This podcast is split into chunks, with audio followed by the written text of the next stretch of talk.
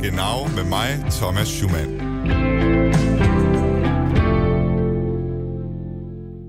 An alle Letztwählerinnen und Letztwähler an den deutschen Rundfunkempfangsgeräten. Deutschland. Wählen Sie die Partei Europa wieder positiv besetzen, damit Deutschland nicht erneut verliert. Ausfahrt. Ich kam vom Ping-Pong-Keller und habe mich in der Zimmernummer geirrt. Das Hotel ist etwas unübersichtlich. Aber jetzt wissen Sie, dass Sie in einer Fremdwanne sitzen und baden trotzdem Gleis weiter. 2. Einfahrt ICE 16. Genau. Goddag og velkommen til en noget særlig udgave af Genau med mig, Thomas Schumann. Hvis du lyttede med til sidste tirsdags udsendelse, så sagde jeg, at det nok blev den sidste udsendelse af Genau i et stykke tid, fordi programmet ville gå i coronahi, da jeg og mange andre øh, her på Radio 4 i øh, de her dage ikke har adgang til redaktionen på Banegården i Aarhus for at begrænse smitterisikoen med corona. Men jeg har imidlertid fået noget udstyr, så jeg nu kan køre et hjemmestudio og fortsætte med at lave genau.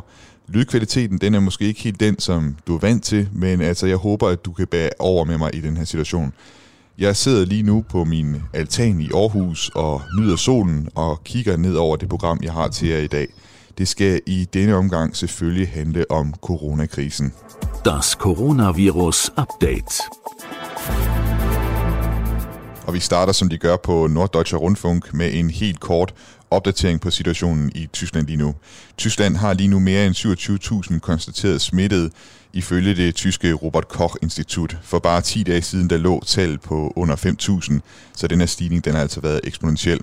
Men i modsætning til både Italien, Frankrig og Spanien, der har Tyskland været forskånet for meget høje døds- dødstal. Siden de to første dødstal den 9. marts er i alt 114 tyskere døde. Dødeligheden i Tyskland den ligger altså under 0,5 procent, mens, den i- mens den i Italien er op på næsten 10 procent. Den tyske biolog Christian Drosten, som rådgiver landets sundhedsministerium, han har dog udtalt til avisen Zeit, at dødeligheden forventes at stige i takt med, at man må opgive at teste lige så mange, som man gør i dag. Hårdest ramt er den vestlige delstat Nordrhein-Westfalen, men også både Bayern og Baden-Württemberg i syd har tocifrede dødstal. Ja, og så er Tysklands kansler Angela Merkel nu også kommet i karantæne derhjemme, da det viser, at hun har været i kontakt med en læge, der er blevet testet positiv for coronavirusen. Mens de danske myndigheder de anbefaler os at holde to meters afstand til vores landsmænd, så lyder den øh, tyske anbefaling på 1,5 meter. Jeg har ringet til vores ambassadør i Berlin, Fris Arne Petersen, for at høre, om der er mere end en halv meter, der adskiller Danmark og Tysklands håndtering af coronakrisen. Jamen, jeg tror faktisk, at vi er nået det samme sted hen i Danmark og Tyskland, og vi har håndteret krisen på stort set samme måde. Og det er ikke øh, helt naturligt, fordi der er andre lande, der har gjort det på andre måder og har været mindre forberedt, jeg tror, end Danmark og Tyskland, og været mindre hurtige til at agere. Så man må nok erkende, at, at Sydeuropa, især Italien, men også Spanien, og måske også Frankrig, har sammen med Schweiz nogle større udfordringer, end, Danmark og Tyskland har, og måske også end dem, vi får man kan sige, at det, som adskiller Danmark og Tyskland, det er, at, at vi har været lidt hurtigere i Danmark øh, til at gøre de forskellige ting. Og vi kunne faktisk se, hvordan vores system i Danmark reagerede måske en, to, tre dage før tyskerne på alle områder, både inddæmning, økonomi, øh, grænsekontrol. Og det hænger lidt sammen med, at tyskerne, det er trods alt et noget større land i Danmark. Det er også en forbundsstruktur, 16 delstater, der faktisk har meget af kompetencerne på de områder, der er relevant for krisen. Så det er også derfor, at man i dag ser, at for eksempel i Bayern, der har de ikke et udgangsforbud, som det blev omtalt i den danske presse, men en udgangsregulering, som er mere vidtgående, end man har vedtaget her i, i, øh, i Berlin og her i hele Tyskland. Og det er selvfølgelig fordi, at det kan Bayern tillade sig at gøre. Nogle af byerne har gjort det samme. Det kan, det kan nærmest være helt ned til en enkelt by, der ligesom indfører nogle tiltag øh, på egen hånd. Er det, er det rigtigt forstået? Det er korrekt. Og for eksempel i Freiburg, der har man også i Dresden øh, og i nogle af byerne i Saarland indført en ret vidtgående, altså vidtgående udgangsregulering. Ikke egentlig totalt udgangsforbud, men, men, men de, har, de har simpelthen gået langt. Og det er selvfølgelig, fordi de har haft nogle, nogle tal, nogle, nogle øh, vækstrater, som de bare ikke kunne lide. Og det er klart, at det er i, i det sydlige Tyskland, hvor grænsen til øh, Schweiz og Østrig og Frankrig har været mest påvirket og mest øh, intensiv, og trafikken over grænserne har været mest intensiv, at man er gået længst og først, øh, og også har lukket for eksempel skolerne før, måske her i det nordlige Tyskland og østlige Tyskland.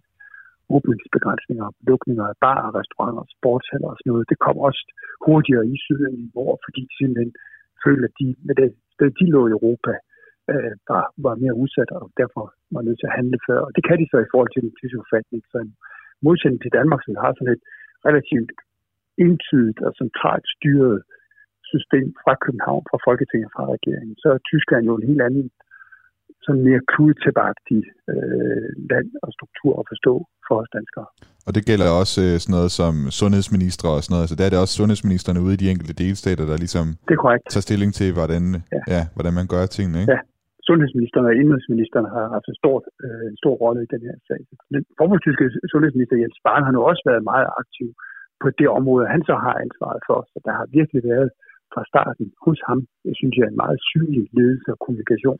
Jeg ved jo, i, i Italien, der, er der, jo, der har været vildt øh, stor forskel på de forskellige byer, hvordan de initiativer, man har, man har grebet til, og hvor, hvor hurtigt man har gjort det, hvad så udfaldet eller hvad vi ser nu i antal døde og smittede og sådan noget.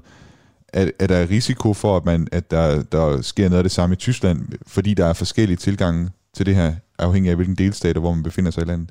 Jamen, det er der selvfølgelig i teorien, men jeg, øh, jeg tror, at vores vurdering er, og vi har virkelig øh, i de sidste par uger fulgt det her meget, meget tæt. Øh, de har hele tiden været på den, på den rigtige side, synes jeg, sammenlignet med, med, med Sydeuropa og måske andre lande i verden. Øh, Storbritannien havde jo i starten en meget høj øh, risikovillighed og en anden tilgang. Tyskerne har hele tiden, selv med deres meget sådan kludetilbagtige administrative system, været på den rigtige side, synes jeg, af at forsøge at være på forkant med inddæmning og de andre tiltag, man har skulle tage. Du lytter til Radio 4. Jeg har nu forbindelse til en anden journalist i selvisolation, Jesper Vind, der er Tysklands korrespondent på Weekendavisen. Velkommen til, Jesper. Tak skal du have, Thomas. Må jeg lige høre til at starte med, hvor hen i Danmark er det, du har søgt øh, corona-isolation?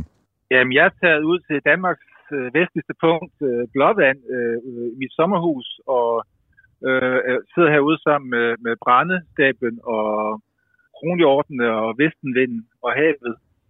Og øh, ja, jeg arbejder herude fra i øjeblikket. Ja, det lyder ikke helt dårligt. Jesper, jeg har dig med, fordi vi i dag skal tale om nogle af de øh, seneste nyheder fra Tyskland, og hvordan tyskerne håndterer øh, coronakrisen. Og også hvad ja. den her håndtering af krisen, den, den også siger lidt mere om det tyske samfund. Men før vi kaster os ud i det, Jesper, så ved jeg, at du faktisk øh, var i Tyskland i sidste uge, og for ja. du, du har skrevet i den øh, aktuelle udgave af Weekendavisen, der har du skrevet en reportage fra Flensborg i corona-lockdown. Kan du ikke øh, prøve ja. at fortælle, hvad, hvad oplevede du på din tur i det coronaramte Tyskland? Ja, altså det var jo en historie, som jo fokuserede på to emner, øh, nemlig corona og det, det her med grænselukning, altså det her krydsfelt her, og derfor var det naturligt at se, hvad der skete nede i grænselandet, øh, hvor jeg var i, i forvejen. Øhm, det, som man oplever, når man er dernede, det er jo selvfølgelig, at tyskerne med det her, den, her, den her nedlukning, den er kommet noget senere dernede. De har også på en eller anden måde taget den lidt mere afslappet. Øh, men, men, men til gengæld vil jeg sige, at omstillingen til, til coronatider er gået ret hurtigt. Altså det er tydeligt, man ser så det gadebillede. I løbet af ganske få dage, så talte man eller hurtigt talt om, at alle dem, dem der øh, skulle, skulle, skulle, skulle, ikke skulle isolere sig, det var de systemrelevante. Altså det er sådan et udtryk, man bruger, de systemrelevante. Og det er, så, det er politifolk, det er skraldefolk, det er folk i, øh, i butikker og, og så videre altså, øh, vigtige butikker. Og så er alle de ikke øh, systemrelevante, øh, de, de skulle så blive hjemme. Og det kunne man også se i gadebilledet, altså øh, hvordan øh, at det var meget, øh, dem der var i, i gaderne, det var dem, der havde noget at gøre i gaderne. Øh, hvor det måske i Danmark øh, var, var lidt mere brugt billede, vil jeg tro. Men det virker også som om, der er en vis nervositet i Tyskland, fordi at, øh, altså, når man kigger en tur, i, for eksempel i, i Flensborg, jeg boede på sådan et mennesketomt hotel, øh, spøgelsehotel, hvor jeg, jeg var den eneste gæst sammen med, med tre øh, britiske søfolk. Øh, der var meget mærkelig øh, stemning der. Og man gik en tur udenfor, jeg ryger, så går jeg til lidt ud på gaden og ryger. Og der mødte jeg hjemløse, som jo var meget desperate, fordi de havde ikke noget øh, andre mennesker at tænke hos. Øh, de kom meget tæt på og sådan nogle ting. Øh, der er, der, der er sådan lidt øh, nervositet i øjeblikket, hvad, hvad, hvad, hvad det her medfører, fordi tyskerne har ikke det samme sociale sikkerhedsnet, som man har i Danmark.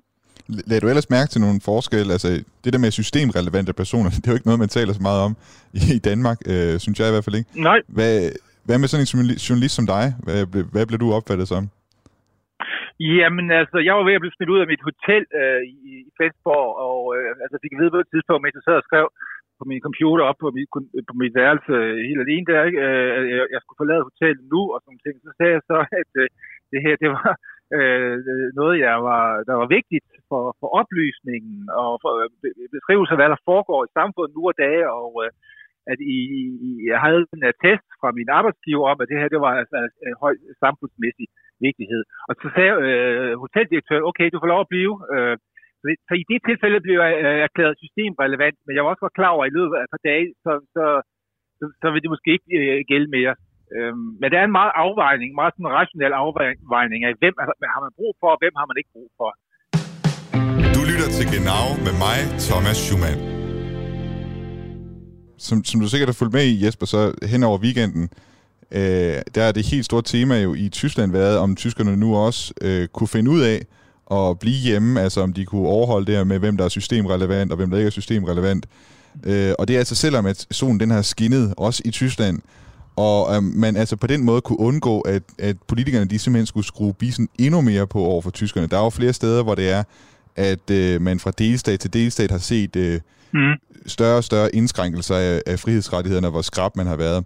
Mm. I øh, den vesttyske by Køln i Ruhrområdet, der faldt det borgmester Henriette Riker for brystet, at mange unge mennesker, de fortsat øh, mødtes, selvom at øh, myndighederne de har taget bedt dem om at lade være. Ja, ich habe vorgestern Abend äh, sehr, sehr viele Nachrichten bekommen darüber, dass äh, junge, vor allen Dingen junge Menschen sich zusammenfinden und äh, var, bin wirklich zornig geworden. Den ja, hun siger altså her, at hun havde på det tidspunkt, som det interview fandt sted, fået meget, mange meldinger om, at øh, rigtig mange unge mennesker, de var gået ud sammen forskellige steder i byen.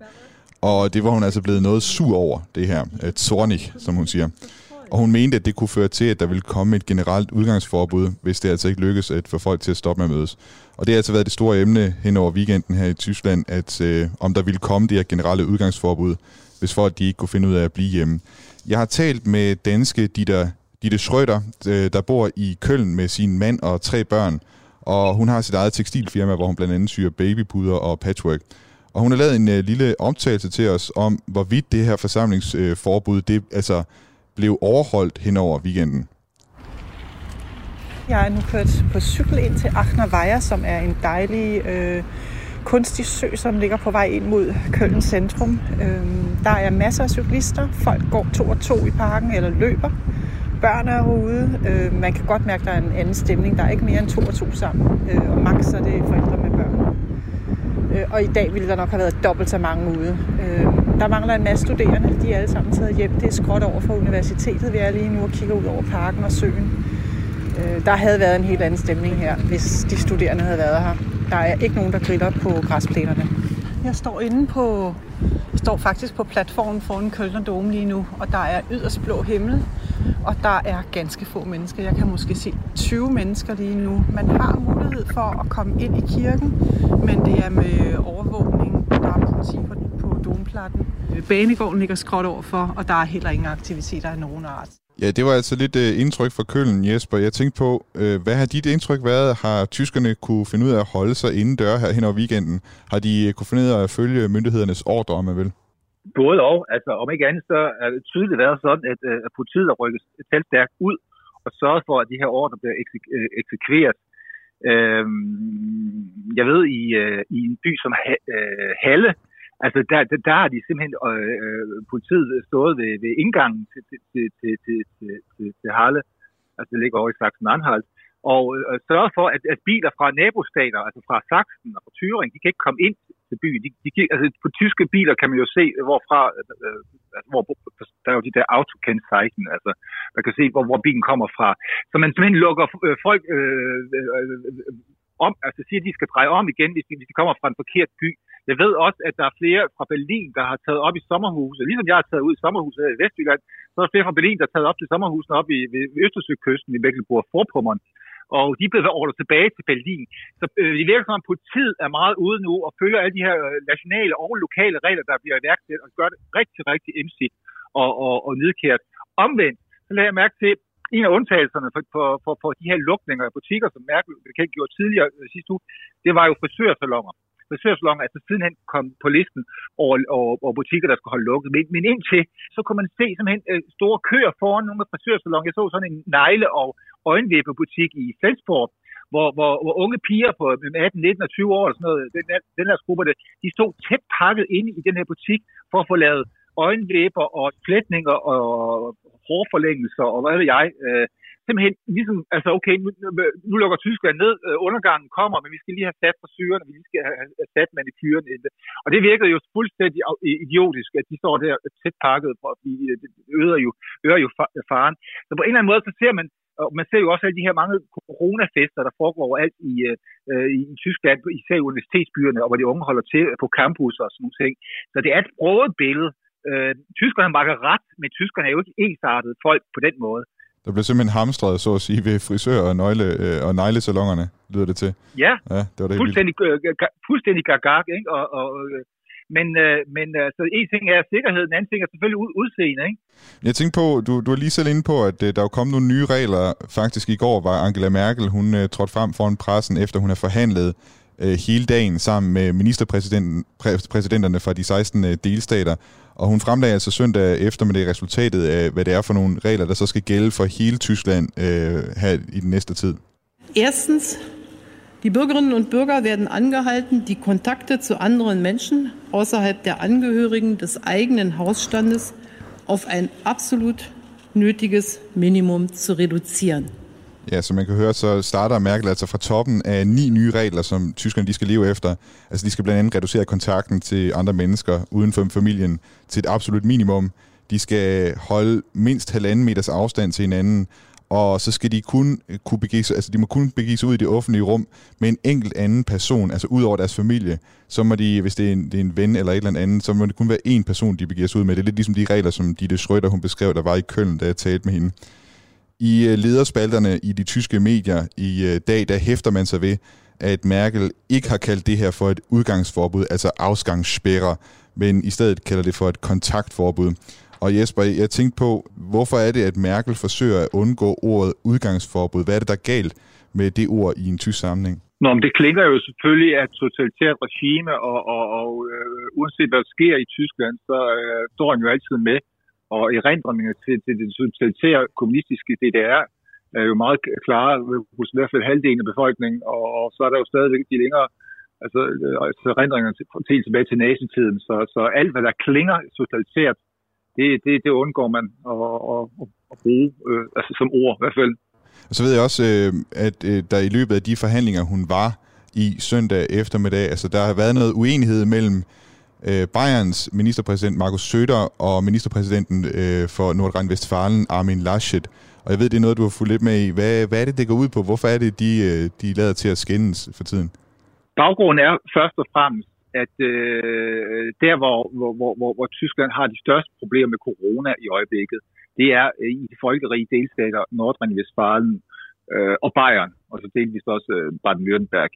Men, øh, men det er Bayern og Nordrhein-Westfalen, øh, sindssygt mange tilfælde der. Øh, og øh, de har så to øh, ledere øh, hver især, som samtidig deltager så at sige, i magtkampen om, hvem der skal øh, øh overtage magten i, i det tyske, hos de tyske konservative efter Merkel. Øh, Laschet, han er officielt øh, formandskandidat, øh, og dermed også øh, reelt kanslerkandidat til en tid efter Merkel, og øh, Søder har ikke officielt meldt sig ind, men han regnes som en, øh, som en mulig øh, kandidat, og øh, øh Søder har jo i den grad taget teten. Hver eneste gang tyskerne har gennemført en stramning, så er det altid at Søder, der var først, og han har også retorisk fulgt det op med, med stærke ord om, at staten øh, slår hårdt ned, staten går forrest, og altså vel at mærke den bayerske stat, øh, og, og så videre, og så videre. Så han har ligesom taget teten som sådan en Tysklands hardliner, ham der virkelig vil gøre noget, ham der er krisemanageren, ham der ligesom sætter sig ud over alt det her ævl og kævl og siger, nu tager jeg en beslutning. Og øh, mange i Tyskland øh, har sagt, at det, øh, han minder jo mere og mere, og i sætter sig mere og mere som en slags tysk Helmut Schmidt, altså den her kansler, som også sad ved bordenden i, i 70'erne, da man havde en stor krise med, med, med, med, med venstreterrorismen, der Rode V-fraktionen. Der var det kansler Schmidt, der ligesom blev krisemanageren og, og, og løste krisen, også øh, øh, som, som, som øh, den her stærke mand her.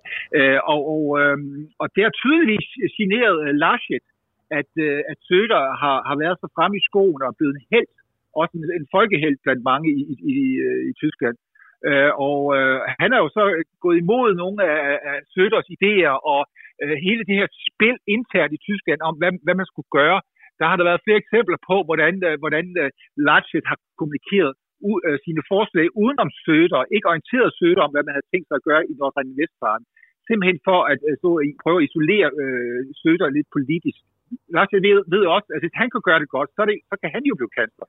Nu går, nu går man i hvert fald nu går man i hvert fald mere i takt nu med, med det pressemøde som, som Angela Merkel hun, og, og de forhandlinger man har været igennem. Men det er vel stadigvæk sådan at, at der stadig kan komme nye tiltag, altså så man igen mm. bevæger sig væk fra hinanden, altså jo. også i de kommende dage. Men Thomas, det det hele står og falder med, og det er jo noget, tyskerne faktisk øh, jo tydeligvis også er lidt stolte af i øjeblikket. Tyskerne har sindssygt mange øh, coronatilfælde, men det er jo også fordi, de er dem, der altså de, de går rundt og, og, og tester som bare fanden rundt omkring i Tyskland i øjeblikket. Og de har udstyret til det, og de har også hospitalerne. Så derfor ser vi nogle af de største coronatal i Tyskland. Men det er fordi, de tester så vidt og bredt, ikke også? Men øh, det, tyskerne er rigtig stolte af, det er, at de har jo ganske få coronadøde. I går var tallet 93. Jeg mener, i, i, Frank- i Frankrig er tallet op over 500. I, i, i, i Italien er det 5.000, der er døde. Ikke? Spanien øh, galopperer også op mod 2-3.000. Tyskland er jo et større land. De har kun 93 døde. Og øh, sagen er jo selvfølgelig, at hvis tyskerne virkelig kan inddæmme det, øh, det, det her til ikke at blive en stor katastrofe, øh, så er det jo selvfølgelig noget, der vil, der vil øge den tyske stolthed øh, på den måde, at man siger, her kan vi faktisk finde ud af ting. Ja. Men hvis de her mange coronatilfælde begynder at blive om, omsat i døde, så er det jo klart, så vil det blive en national katastrofe, og så er der også en politisk, hvad kan man sige, blame game, der starter. Men indtil videre ser det jo rigtig, rigtig godt ud for tyskerne. Så derfor er, er hedder det, konflikterne heller ikke så åbne i, i, endnu, fordi øh, det, det relativt går godt. Øhm, og, og det er jo også noget, vi skal være glade for i Danmark, fordi Danmark, Tyskland ligger jo der midt i det hele. Hvis, hvis Tyskland forstår at inddæmme det her, så betyder det jo også noget for, øh, for, at det ikke kommer videre op til os, kan man sige. Vi runder det med udgangsforbud og, og snakken om, om delstaterne her af, og går videre til nogle af de andre nyheder, der har været i løbet af den øh, sidste uge. Du lytter til Genau med mig, Thomas Schumann. Ja, i dagens udgave af Genau, der handler det altså om coronakrisen, og jeg taler lige nu med Weekendavisens Tysklands korrespondent Jesper Vind om, hvordan krisen den påvirker vores store nabo mod syd. Og vi har lige talt om udgangsforbud som et af de store emner, der har optaget tyskerne på det seneste. Men der har også været andre historier, som jeg har lagt mærke til, og som jeg synes, vi skal tage et kig på. Og jeg har lavet et øh, lille potpourri, Jesper, som, øh, med nogle historier, ja. som øh, jeg synes äh, meget godt tegner Corona-Krisen i Tyskland lige nu. Also meine Situation ist so, dass wir jetzt Spargel haben, das sehen Sie auf dem Feld hier. Ja, und wir haben Gott sei Dank noch einen letzten Bus aus Rumänien bekommen. Ich brauche für die Spargellande ungefähr 180 bis 200 Leute. Ja, habe jetzt knapp 50 bekommen und jetzt ist erstmal Schicht im Schacht und das ist mein Problem. Altså det, det er Rolf Meinert, han er asparsbunden, og lige nu, altså i, i, i delstaten Hessen, og lige nu der spiger altså de første hvide aspars, og det er altså en grøntsag, som tyskerne de omtaler som det hvide guld. De ser virkelig frem til asparsæsonen, som starter lige nu her. Men coronakrisen, den truer altså asparsæsonen, fordi der ikke kan komme landarbejdere fra eksempelvis Rumænien ind i Tyskland og høste øh, de her hvide aspars. Øhm, og som Rolf Meinert han siger til Frankfurt Allgemeine Zeitung, så er han heldig, fordi han har fået en sidste bus fra Rumænien med omkring 50 landarbejdere, men han har normalt brug for 180 og 200. Jeg tænkte på, Jesper, øh, det her med, med at det rammer Asparsøsten, altså er det, er, det, er det et kæmpe, hvad skal man sige, tab for tyskerne? Symbolsk set er det selvfølgelig, øh, det er, øh, det mange tyskere i, i jeg ved at sige, øh, for det mange tyskere er foråret lige med øh, ikke? Så, så det, men det, det, det er noget, man, man kan identificere sig til. Altså, det er jo, det er jo et langt større problem, at, at fabrikker lukker ned, og øh, så en analyse fra øh, IFO, altså internationalt øh, tysk, øh, tysk økonomisk institut, ikke, som regner med, at at øh, økonomien i 2020 kan falde mellem, mellem 7 til, til var det 18 procent. Det er jo kæmpe stort nedgang i økonomien, hvis, hvis den bliver så stor. Og det viser også noget om usikkerheden. Altså selv et fald på 7 procent af den samlede økonomi er jo stort. Og hvis det er op til 20, så er det jo katastrofalt. Ikke? Men det viser også usikkerheden. Vi ved ikke, hvor det går hen. Vi ved, og det er jo helt, også helt det der skisme med, at skal hjulene køre, eller skal vi prioritere sikkerheden og sådan nogle ting. Øh, øh, der er mange spørgsmål lige nu. Altså, Asparsen er, er, er et af der betyder noget i det, i, i, det, i det billede, men det er selvfølgelig en symbolsk ting på, på, hvad der foregår lige nu. Nu talte vi om tidligere, at der er sådan på, hvad hedder det, delstatsniveau, der har der været visse uenigheder og stridigheder. Øh, men øh, hvis man kigger på den tyske forbundsdag, så lader det til, at øh, der ligesom har, hvad skal man sige, det foregår simpelthen mere harmonisk nu øh, i coronakrisen, arbejdet mellem politikerne der. Burgfrieden. Ja, Burgfrieden. Vi skal lige høre et klip her med, øh, med en, du har talt med tidligere. Es war gut und richtig und wichtig. Mir hat der Ton gefallen. Er war unaufgeregt, er war präzise. Das war auch richtig und das war gut. Sie hat damit Verantwortung gezeigt, Verantwortung übernommen und ist in die Verantwortung gegangen. Ja, det er det samme klip her med formanden for partiet De Grønne, Robert Harbeck, som du talte med i din artikel uh, i Weekendavisen, der, der er ude nu. Og det han gør... Det, han, ja, han er fra Flensborg. Ja, han er fra Flensborg, ja. Øhm, ja, ja. Han, han uh, roser i det her klip, altså den, den han taler om her, det er altså Angela Merkel og hendes indsats i coronakrisen. Uh, han siger, at uh, hun har gjort det godt, hun har taget ansvar, og tonen i hendes pressekonference, den har været helt rigtig. Uh, altså i tysk politik, der er det jo sjældent sådan, at der bliver samarbejdet mellem opposition og regering, og det er altså blevet vendt lidt på hovedet nu her i coronakrisen, så det virker ret øh, harmonisk. Øh, jeg tænkte på, hvordan mm. kan du prøve at beskrive for danskerne den der, den der dynamik, der er mellem opposition og, og regering i tysk politik normalt, hvordan det ser ud? Altså øh, lige præcis, Habeck har, har jo traditionelt set haft et, et godt forhold til Merkel. Øh, Habeck øh, roste også øh, Merkels håndtering af flygtningekrisen. Øh, oppositionen for Habeck har jo mest drejet sig om den økonomiske politik, som han mener har været øh, asocial, og så klimapolitikken. Og øh, ja, der har været hårde oppositionspolitikere, oppositionspolitiker, ligesom de, de linke har været, hårde, har været hårde oppositionspolitikere på det sociale område, og AFD har været det i forhold til flygtningepolitikken. Men det, det minder meget om danske forhold. Altså oppositionen øh, ved godt, at det ikke er populært at, at, så at sige, at skabe splid øh, under en krise. Der, der bakker man op omkring ledelsen, medmindre ledelsen virkelig jogger i spinaten. Og øh, der opstår den der følelse af, at landet har behov for en, en, en burgfri, en borgfred. Derfor er selv AFD i øjeblikket, øh, Alternativ for, Deutschland, som jo aldrig undladt ikke at, at, at tage mere lejlighed for at, at, at kritisere Merkel, de er jo også påfaldende tavse i øjeblikket. De er jo ikke ude og kritisere regeringen øh, det ene eller det andet øjeblik. Øh, de, de taler om, at man skal stå sammen og bla bla bla. Så der er, der er forbavsende stille i øjeblikket fra generelt på oppositionen. Er der andre historier, sådan, som, som du har hæftet dig ved i, i den her coronakrise, altså som du har lagt mærke til? Tyskland har jo i sine, seneste 5-10 år øh, i forhold til Danmark været et, et digitalt uland. Altså, øh, man er jo stadigvæk sådan, de har været glade for, at man fandt med kontant, og du kom med et dankort eller et visakort ned i Tyskland, så kiggede de lidt mærkeligt på en. Men det er ikke noget, man bryder sig om. Øh, og det her med, at man kan ordne ting med det offentlige via øh, elektroniske øh, mails eller elektroniske formularer, og hele den her digitalisering, vi kender. Tyskerne bruger jo stadigvæk fax og papir og til gammeldags telefoner og sådan noget. Ikke? Og der har jeg jo lagt mærke til det her under krisen, at tyskerne i den grad er begyndt meget mere at omfavne he- hele det her øh, elektroniske. Man er begyndt at kommunikere med hinanden på, på, på, med, med, med, med FaceTime og øh, holder videokonferencer. Altså i Danmark er, er en stor del af samfundet jo gået ned, men, men realiteten er man jo bare gået hjem og arbejdet videre hjemmefra ved hjælp af øh, home offices og hjemmearbejdspladser og klare det digitalt. Øh, det sker også på, i høj grad på min egen avis, Weekendavisen. Ikke? Der, der er det først nu, at tyskerne er ved at opdage, hvad kan man sige, det papirløse og det digitale samfunds øh, velsignelser og, og begynde at omfavne det. Og det, det, det, det er interessant. Øh, og det er godt, du kommer ind på det, fordi øh, jeg ved også, det var også noget, Angela Merkel, hun kom ind på i den tale, hun holdt til tyskerne helt tilbage i øh, onsdag i sidste uge. Og det er nemlig den, vi skal kigge på øh, lidt nærmere her, fordi ligesom da dronning Margrethe, hun altså holdt tale til danskerne, så er Merkels tale til tyskerne blevet betegnet som historisk. Det er altså ikke ret normalt, øh, eller ret tit, at hun sådan direkte henvender sig tysk, til tyskerne. Og altså ud over nytårsaften.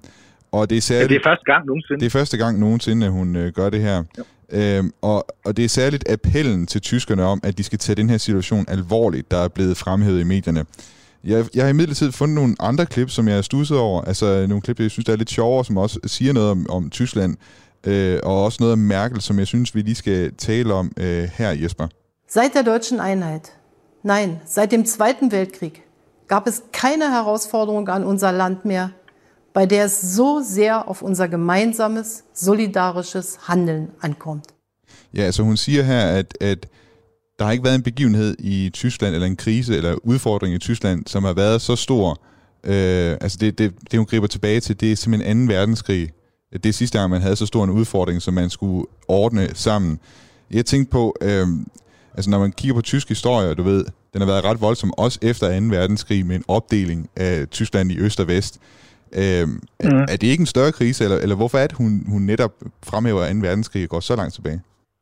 det er jo svært at, sådan at lave sådan nogle historiske sammenligninger. Der var øh, vidderligt nogle kæmpe kriser i forbindelse øh, med Berlin øh, under den kolde krig. Først Berlin, øh, blokeringen af Berlin og, og luftbroen til Berlin, og, og, og siden bygningen af muren, og hvor der var jo flere gange tendenser til, eller ansatser til, at 3. verdenskrig simpelthen kunne starte i, i Berlin, fordi tanksvognene stod, øh, de røde og, og de røde, altså Sovjetunionens tanksvogne, øh, tanks og, og, og amerikanerne stod direkte over for hinanden i, i Berlin, og var, var, øh, altså var, var, var, var, var, havde en af dem skudt, sig, så var verden jo gået under.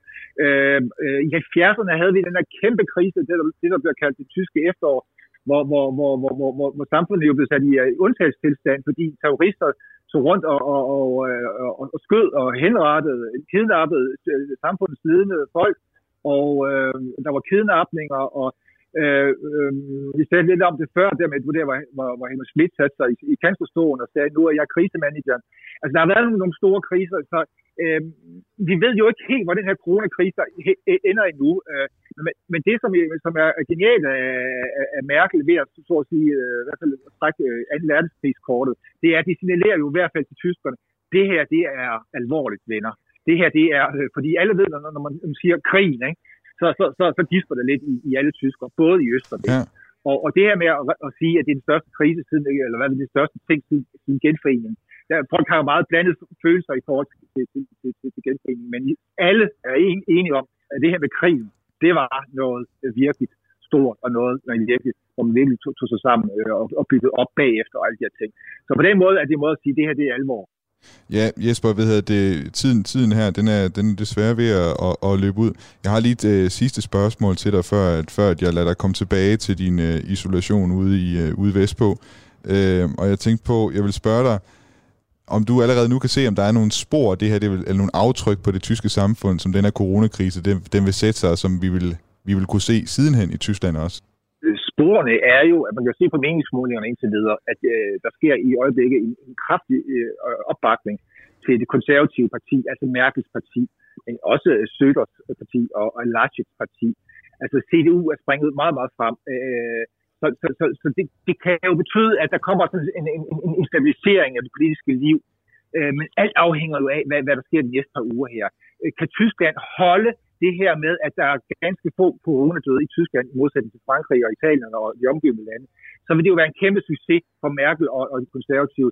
Hvis det, hvis det går helt amok med, med, med hospitalerne, der bliver overbelastet, og, og, og folk ligger og dør på gaderne og på sygehusene i, i, i Tyskland, så vil det jo være en anden historie. Så det bliver jo, altså man kan sige, at Merkels øh, politiske arv øh, bliver afgjort her de næste par uger.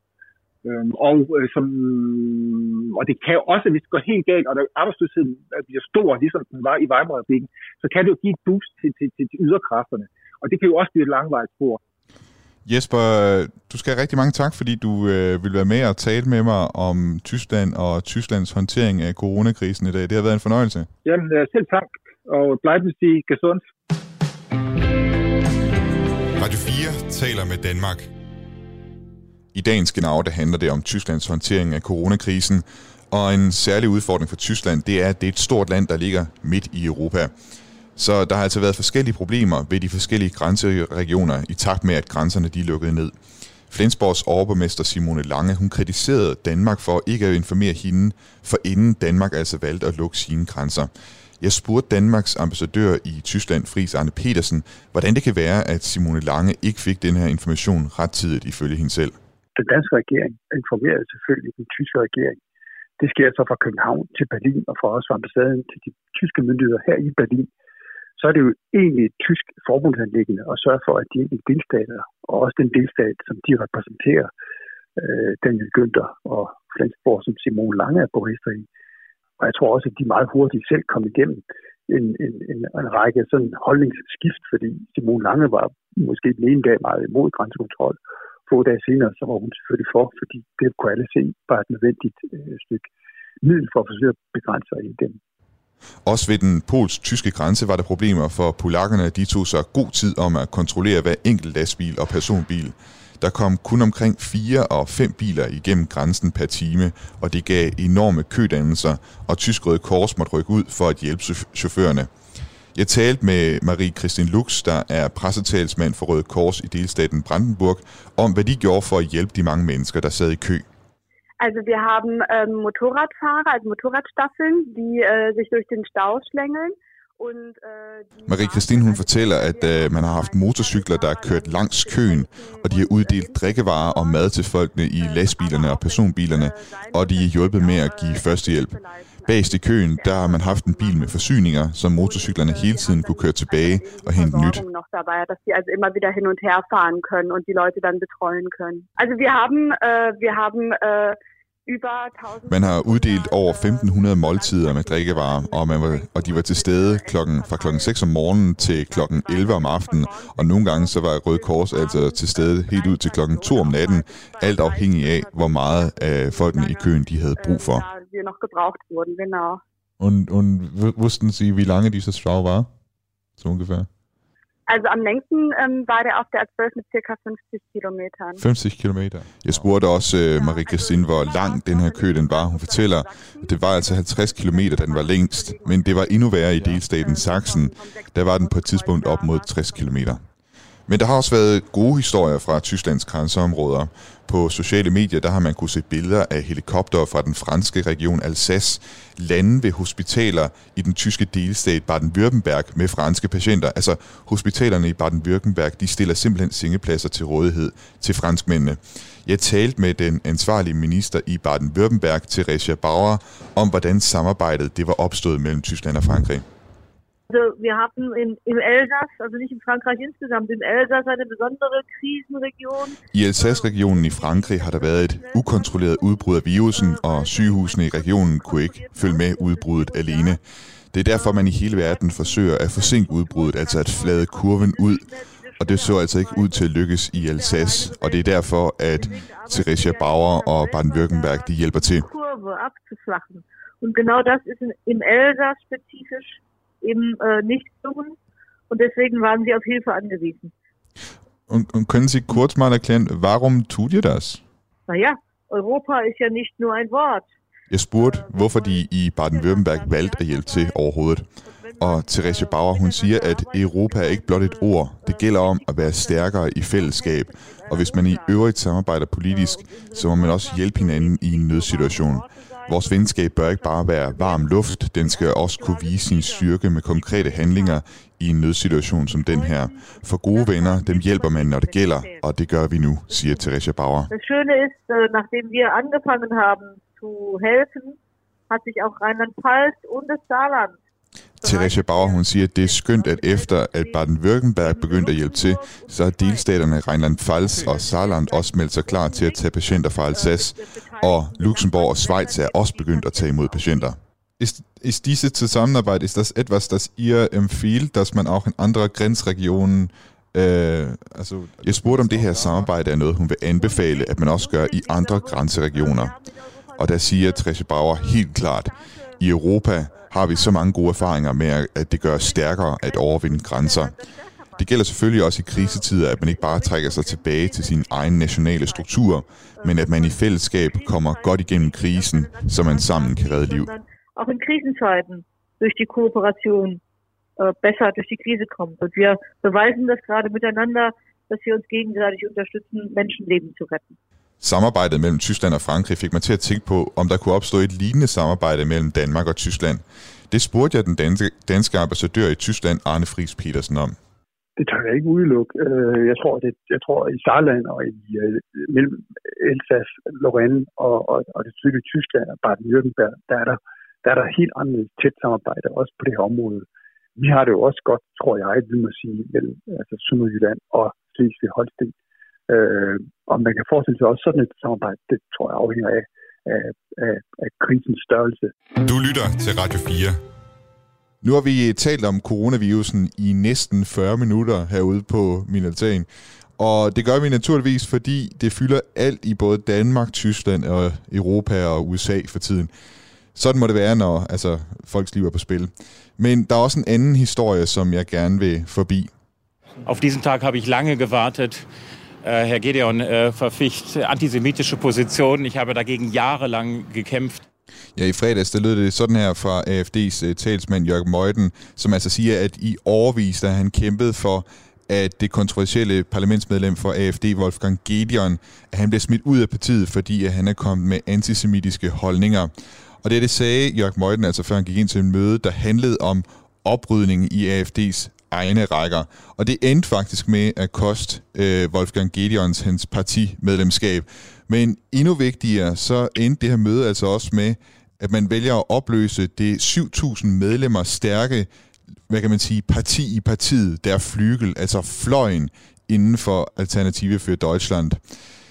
Jeg har nu øh, Christoph Arndt med, der er lektor ved Reading University i England, og så øh, har du også tidligere arbejdet for Alternative for Deutschland i forbundsdagen. Vil du ikke starte med at forklare, hvad det er, der flygel det er for noget, eller hvad det rettere sagt, hvad det var?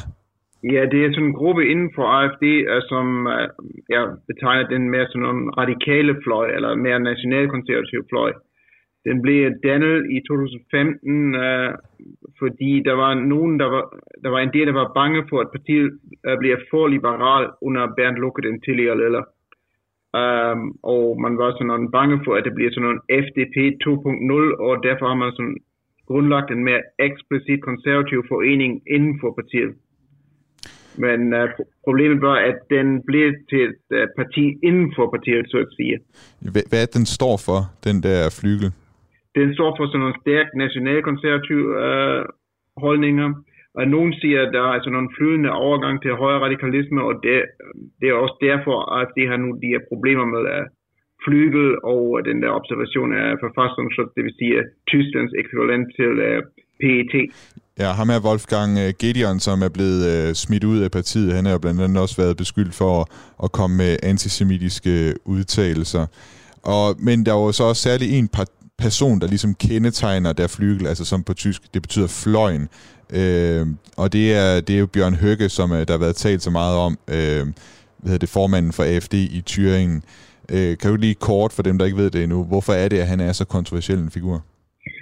Høgge er sådan kontroversiel, fordi han kommer ofte med udtalelser, som øh, tolkes som nationalistisk, nogle gange også som antisemitisk, og nogle gange også som udemokratisk. Han har for, en, for eksempel opfordret politifolk at stanse deres øh, arbejde en gang, fordi han var utilfreds med Merkels flygtningepolitik, og derfor mente han, at politifolk uh, må stoppe med, uh, med deres arbejde.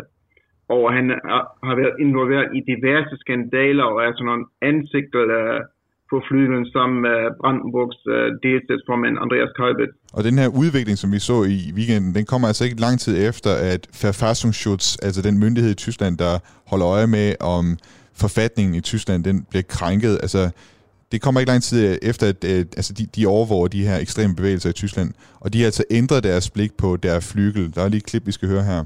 Heute teile ich Ihnen mit, dass wir den Flügel als erwiesen extremistische Bestrebung eingestuft haben. Det er det Thomas, uh, Thomas Haldenwang, der er præsident for Verfassungsschutz, han siger altså, at det har vist sig, at uh, Flügel den er ekstremistisk. Og jeg tænkte på, øh, Christoph, hvorfor er det, at øh, det har været nødvendigt for Alternativ for Deutschland at opløse den her gruppe? Det skete ikke kun fordi øh, uh, forfattningsschutz øh, kom med den udmeldelse, men også fordi den der flygel skabte en del ballade inden for øh, partiet og inden for diverse delstatsforeninger.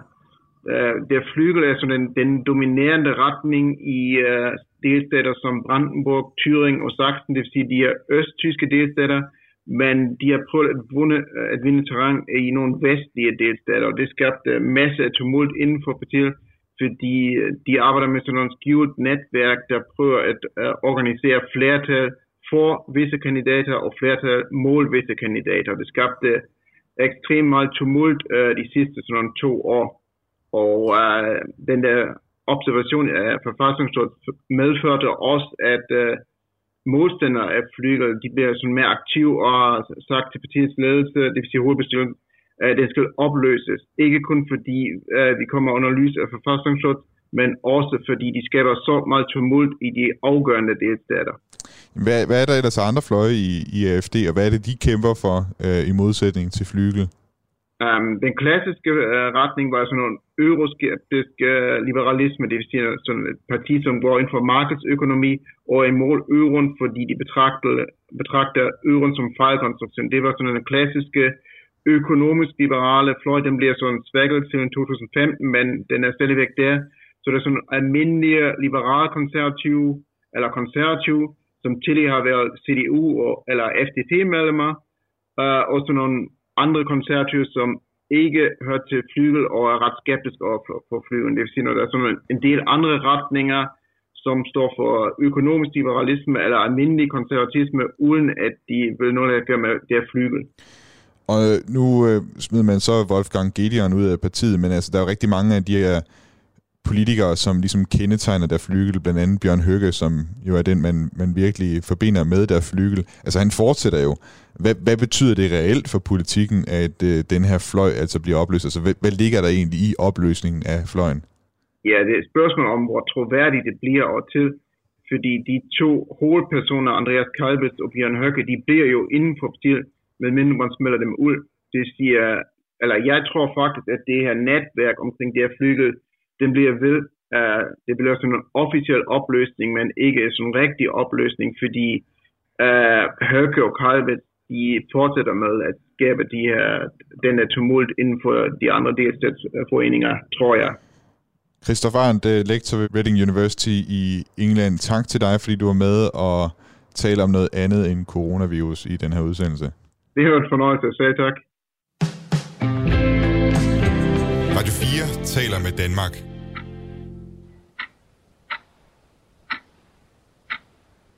Vi er tæt på at være ved vejs inden for den her udgave af Genau. Og det betyder jo, at du har fået endnu en time til at gå i dit karantæneramte liv her i øh, coronatiden. Og det, hvis jeg selv skal sige det, er jo ikke helt dårligt, at jeg har bidraget med det på den måde. Nå, jeg læste en artikel øh, i går som øh, med forslag til, hvad man kan få tiden til at gå med under coronakrisen. Øh, den var fra Mitteldeutsche Rundfunk, og de havde som nummer 11 på listen, at man kunne afrime sine fryser. Nummer 12, det var, at man kunne polere sit sølvtøj. Og personligt, så er jeg ikke helt der endnu, altså at jeg er blevet så desperat, at jeg er begyndt at skulle afrime fryser og polere sølvtøj. Men øh, man kan da ane det ude i horisonten. Nu øh, vil jeg gerne sige velkommen til dig, øh, til Genau, William Eising. Du er vært på Radio 4's øh, serieprogram øh, Stream and Chill. Velkommen til. Jo, mange tak, Thomas. Har du øh, været i gang med at pusse sølvtøj? det er sjovt, du siger det. Øh, vi er rimelig fælles om rengøringen øh, herhjemme, øh, både min kæreste og jeg, men, men den er blevet taget til nye højder i den her tid her. Der er virkelig, øh, virkelig ikke det, som min kæreste ikke har gjort for at få det til at fordrive tiden. Altså, jeg er jo ret god til at fordrive tiden. Det er jo faktisk mit job, skulle jeg til at sige, at sidde og se serier. Ja. Men hun har, øh, hun har simpelthen øh, rengjort vores komfur med, med en sprit og noget vatpind. Det ser nyt ud nu. Det har aldrig set nyt ud. Som det ser, altså, ikke engang da det var nyt.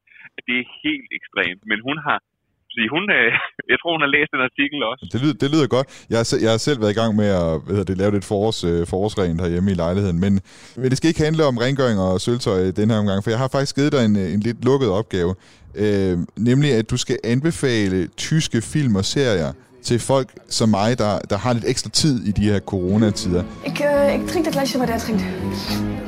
Zitronenlimonade für die Damen. Wat? Aber mit Schuss bitte. Altså det, er, det er et klip fra, hvad hedder det, den tyske serie, der hedder Babylon Berlin, der foregår i øh, 30'ernes Berlin, og det er, en, det er en serie, som rigtig mange danskere, de, øh, de ser.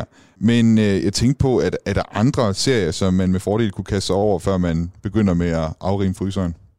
Jeg vil jo faktisk netop sige, at, øh, at, at Babylon Berlin, hvis jeg skulle nævne noget fra, øh, fra Tyskland herinde for den seneste tid, så, så skulle det, så ville det være det første, jeg kom på. Okay, hvorfor?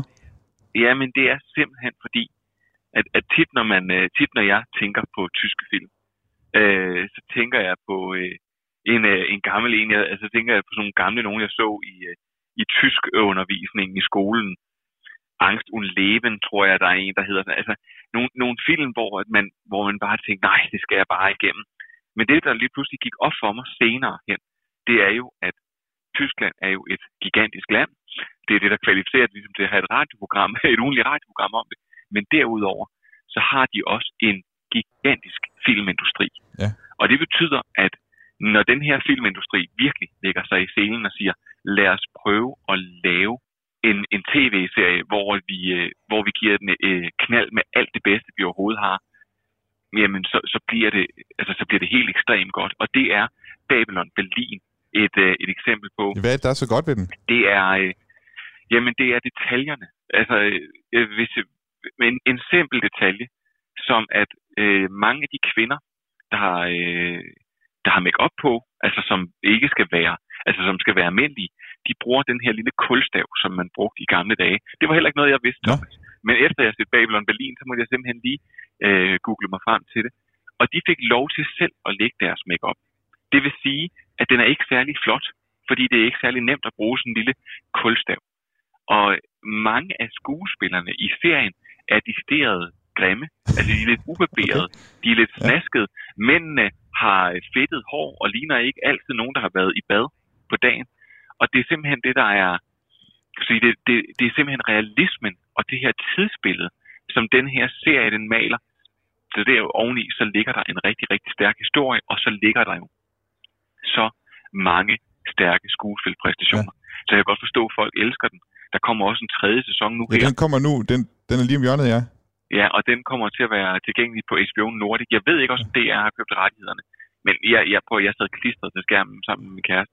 Øh, Jeg vil lige sige til lytterne, altså øh, serien, den handler om, den følger sådan en politimand, særligt det er sådan hoved, hovedpersonen, i Berlin, og altså der i, øh, jeg kan ikke huske, om den starter i 29, men i hvert fald så i start 30'erne, og man, man ser simpelthen det her samfund, og også nogle af de politiske ting, der udspiller sig i øh, Berlin på det her tidspunkt. Det er en, en helt, helt vanvittig spændende tid i, i Europa generelt, og det synes jeg virkelig, den for, den, den, der, der rammer den. Den rammer en tidsånd der. Men er der, er der, er der andet, øh, William, som du kan anbefale af, af tyske indhold, som man kunne kaste over, når man har fået set de øh, første tre sæsoner af, af Babylon Berlin? ja, men når man lige har fået revet det plaster af, der er faktisk en anden tysk serie, som jeg, øh, som jeg så en første sæson af øh, på et tidspunkt, hvor jeg havde influenza, og den lige akkurat var kommet ud. Og til at starte med, så, øh, da jeg ser den, så synes jeg, det er lidt mærkeligt, simpelthen fordi Netflix havde valgt at engelsk synkronisere den. Men da jeg så skiftede over og så det tyske, så så jeg den her serie, der hedder Dark. Og, og, og fortælle, hvad den handler om, det er, øh, jeg skulle sige, meget, meget omfattende. Nu ved jeg ikke selv, om du har fået set den, Thomas. Men det er et, et sci-fi mysterie, som, øh, som foregår i en lille by. Normalt kan jeg godt finde på at sige, at en serie den stinker af Netflix på en dårlig måde. Altså, at den er bare skåret på en bestemt måde, og det hele ligner lidt hinanden, selvom at det er en serie om enten om superheld eller noget andet. Men den her serie, den skilte sig ud. Den havde nogle helt ekstreme, dystre temaer, uden at være decideret sådan voldsomt uhyggelig. Den havde nogle øh, farvekontraster, den havde nogle ekstremt smukke billeder, og så havde den en ret gribende historie. Og jeg må faktisk sige, at historien er så øh, kompliceret, at der gik øh, næsten to år imellem, at første sæson og anden sæson kom ud. Okay. Og, øh, og, til, og til anden sæson kom ud, så startede jeg glædede mig virkelig meget til den, og satte mig ned og så den, og så halvanden afsnit, og så måtte jeg simpelthen stoppe. Og så måtte jeg gå tilbage og se i første sæson, fordi der simpelthen var så mange detaljer. Så der, der er mange timer, man kan ligge i det der på den måde, hvis man lige skal Ja, det er genopfrisket første sæson, før man skal i gang med anden sæson på den måde. Ja. Jamen, øh, William Eising, øh, tak fordi du øh, var med her og ligesom gav en anbefaling på, hvad man kan bruge øh, sin kar- karantænetid på i forhold til at og, hvad hedder det, dyrke noget tysk indhold. Du er radiovært på øh, hvad hedder det, Radio 4 serieprogram Stream and Chill. Øh, rigtig mange tak skal du have. Selv tak, Thomas, og god dag. Du lytter til Radio 4. Og med det øh, runder vi altså denne dags program af Genau af. Og øh, det har været en lidt særlig udsendelse her fra altanen derhjemme. Og sådan kommer nok også til at fortsætte med at være. Det lyder i hvert fald på Mette Frederiksen som om, at de tiltag, som er blevet rullet ud for at inddæmme coronakrisen, de kommer til at fortsætte noget endnu. Jeg ved ikke, om det i de næste udsendelser også kommer til at handle om corona i Tyskland, eller om vi også øh, får overskud til at kigge på nogle andre emner. Det må vi lige se på. Genau det, som altid lavet af mig, Thomas Schumann og min kollega Jeppe Retshusted. Hvis du vil lytte til tidligere udsendelser, så kan du gøre det på Spotify, inde på Radio 4's hjemmeside, eller på Apples podcast player. Du kan også sende os en uh, mail med noget med ris, ros, kommentar eller anden feedback. Det du gøre til genavsnabelag radio4.dk. Ellers så vil jeg bare, øh, indtil vi høres ved næste gang på tirsdag kl. 13.05, så vil jeg ønske dig en rigtig god dag derhjemme i coronakarantænen.